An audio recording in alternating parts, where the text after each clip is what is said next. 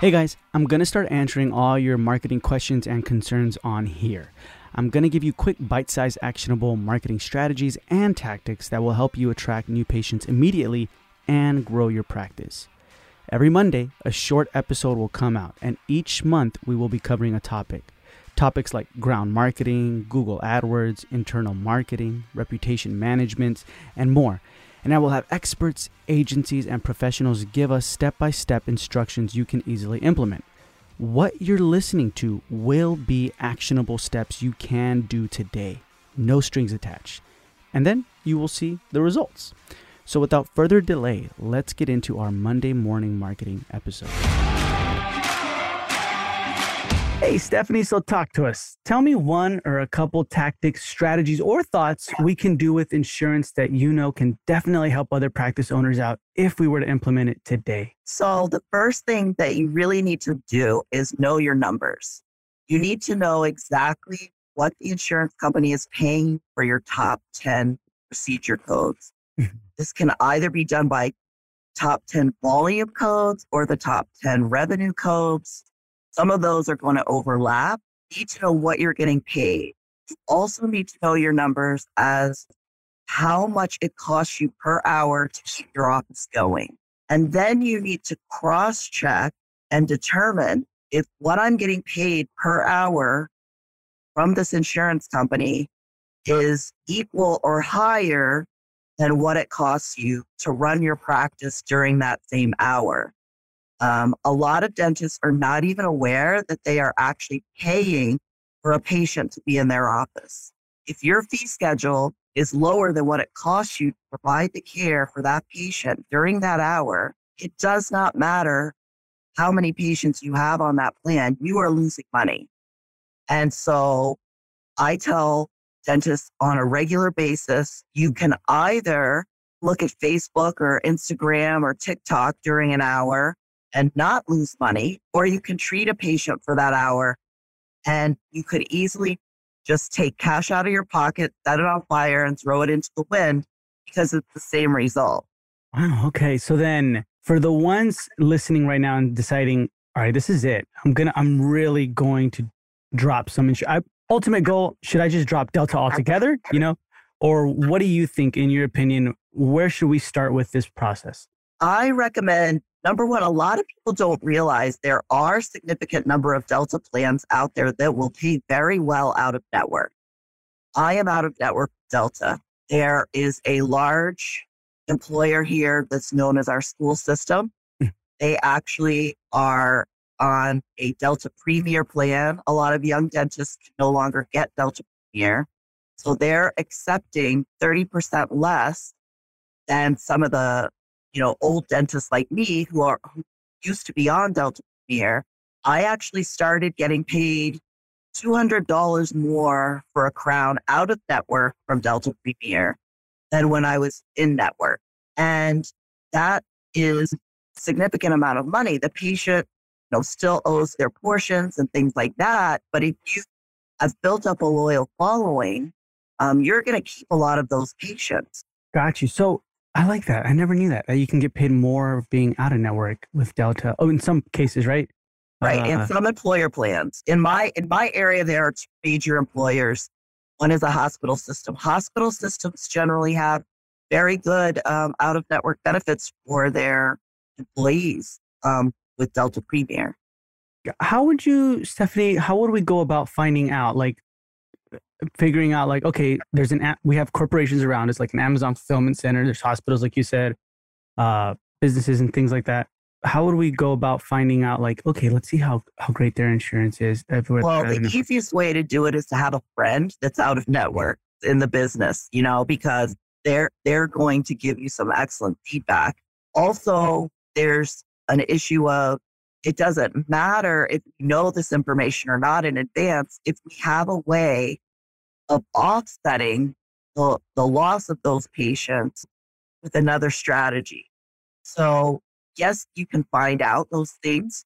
Can't find them out from the insurance companies. They don't want you to know. Mm-hmm. But other thing to remember is it's just better to figure out a way to practice knowing that it's okay if you lose some of those patients.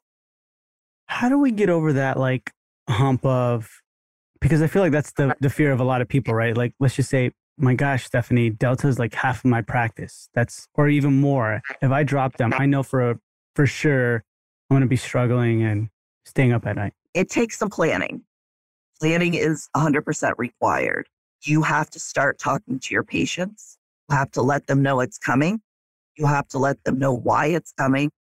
And you have to basically let them know it's okay if you decide this isn't the office for you once we're out of network, but we will welcome you back if you go somewhere, find it's not the experience you expected, and you want to come back.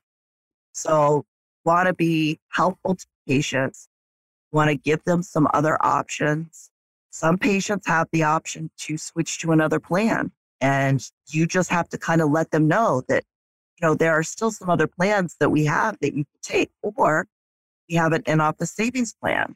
You're not going to lose all the patients because there's so many other options out there for these patients that you will retain a lot of patients. Got you. Okay. So if we were to put this into like instructions or like a list, first, let's figure out the talk to your friends or talk to some existing patients, right? And then figure out, okay, if you're at a network, your company actually has it provides us better a better benefit, right? Right. Um, with that. Then second is how far out should we start telling our patients like, hey, I'm planning to drop your insurance? So I personally, in my practice career, I owned my practice for 17 years. I went in and out of networks, major reconstruction of my insurance systems four separate times. And I found the best way to do it was in January of every year, I looked at my previous year's numbers and I mathematically figured out where I was needing the most money. I made a plan by February of that same year of what plan I was going to be leaving. And generally, it was based on reimbursement, not volume of patients. A lot of dentists make the mistake of, oh, well, I have the least number of patients on this plan. I'm going to drop it first.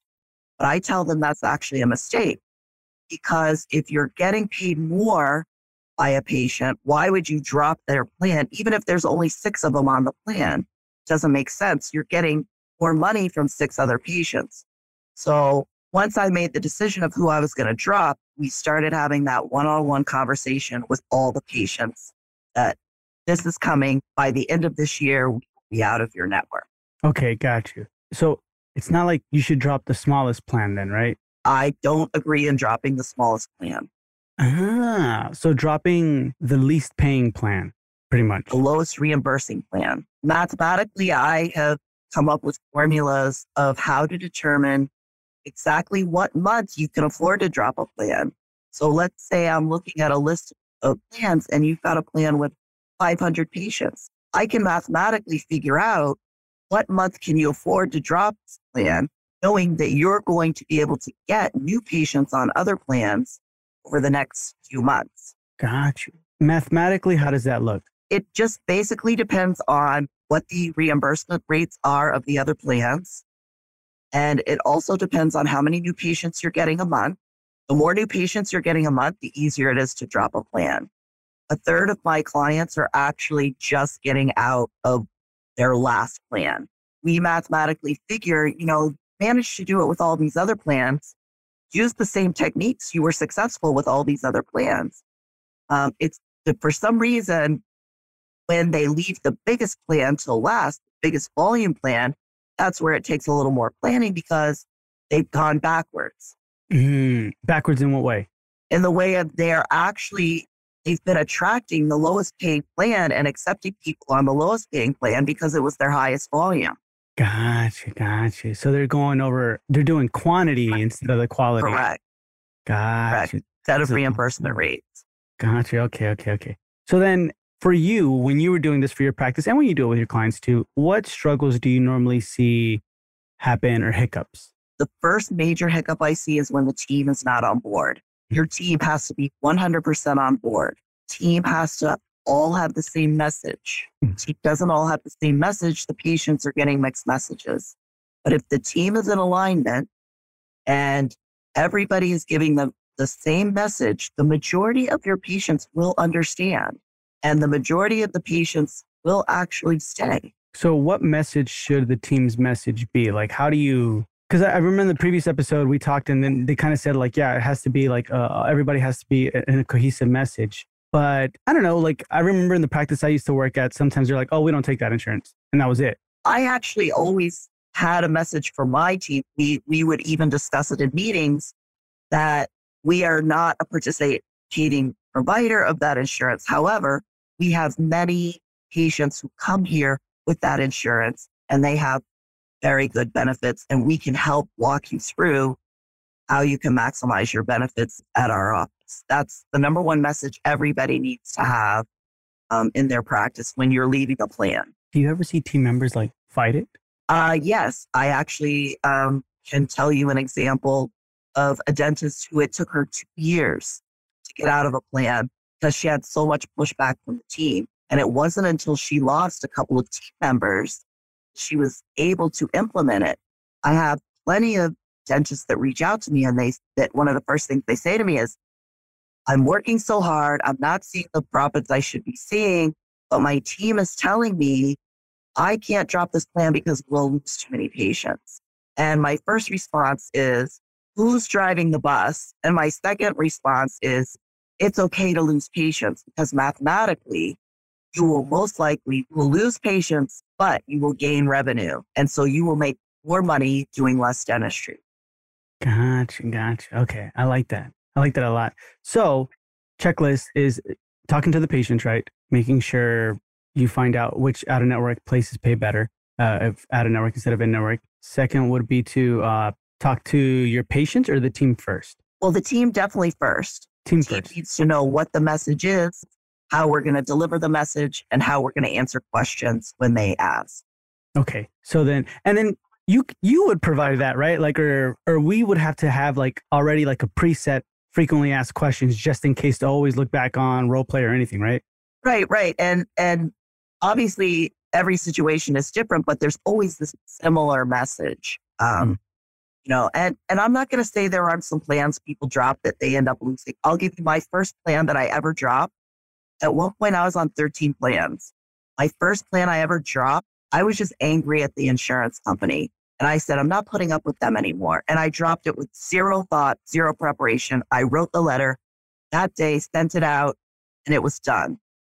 I lost almost all of the patients on that plan because their out of network benefits really, really punitive. They were getting punished for being out of network. However, what I realized after looking at the numbers, even though I lost all of those patients, my revenues went up. And that's when the light bulb went off. So I I accidentally learned how it works. Gotcha. So when you lost those patients, do they ever come back or no? You just said, all right, they're gone and I'm going to mark it differently. Um, a lot of them came back, but of all the plants I dropped, that plan I had the most attrition. So looking back, knowing it was a knee jerk reaction, it worked really well.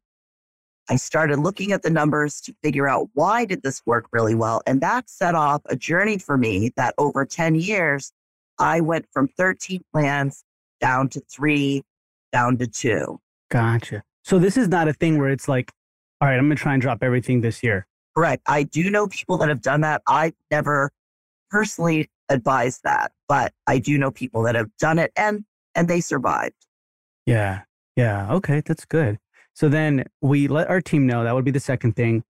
Kind of discuss the whole procedures with them, right? Make sure everybody's on the same boat, on the same road here, right? Uh, for the goal. And then second would be to, or third would be to start letting the patients know, right? Start talking to them before you actually right. drop it. Correct. Tell them. We, we have a one on one sit down, heart to heart. It starts from the time they sit in the chair and we're talking about what their treatment is that day. And oh, and by the way, I just want to let you know that we're going to be leaving your, your network and this is what it means to you. And you know, we we will do everything we can to help ease this transition for you. Yeah. And then that's when you can provide various options, right? Um, correct. For them. Correct. So they won't feel like, okay, now what are you going to do? Okay, gotcha. Awesome. That's really, really good. I never knew that, Stephanie. I never knew that you can get paid more from Delta being out of network than in network on and, and actually there are a lot of plans that work that way. It it it is 100% determined by the employer's contract. Wow. So you can get paid more from being out of network. That's really really good. Awesome.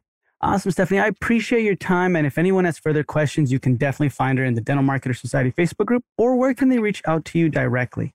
My website is mappyourpractice.com but my last name is spelled m-a-p-p two p's mappyourpractice.com. And I have a uh, link that you can even set up a little consultation with me or send me an email.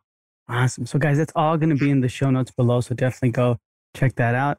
And Stephanie, thank you so much for being with me on this Monday morning marketing episode. Thank you for having me. And thank you for putting this message out there because I think it's very helpful for a lot of dentists. Hey guys, really quick reminder don't forget to check out uh, How to Strategically Drop PPO Insurances, the course taught by Dr. Ben Burkett. Go in the show notes below and check it out.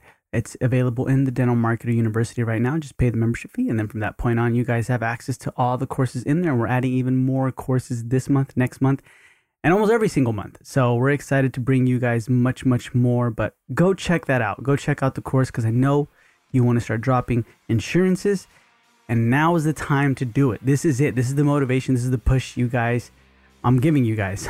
so go in the show notes. It's going to be the first link in the show notes below and check it out. And thank you so much for tuning in, and I'll talk to you in the next episode.